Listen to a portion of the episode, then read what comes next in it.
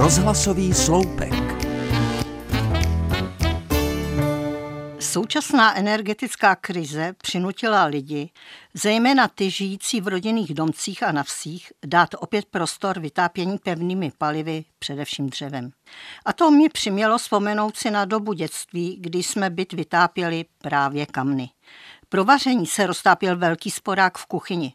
Vedle něj stál dřevěný uhlák s uhlím, nasekaným dřevem a na plechové podložce před kamny hromádka naštípaných smolníček.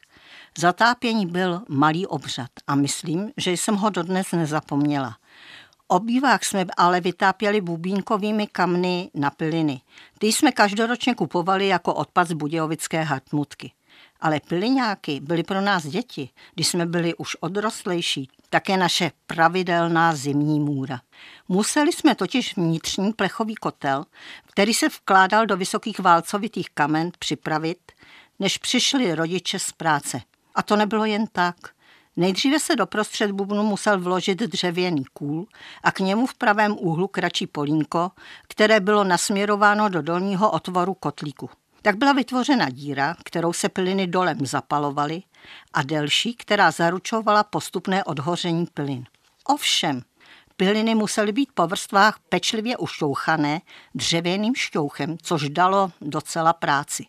Když byly piliny poctivě udusané, kamna vydržela až do rána. Ale pokud se popisovaný postup odbyl, piliny schořely rychle nebo spadly a udusily oheň.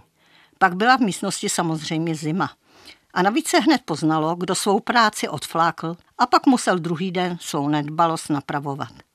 Nicméně dodnes mám v paměti obrázek rudě rozhavených plynových kamínek, salalících teplo, které bylo úplně jiné než to dnešní z radiátorů, i když je bezpracné.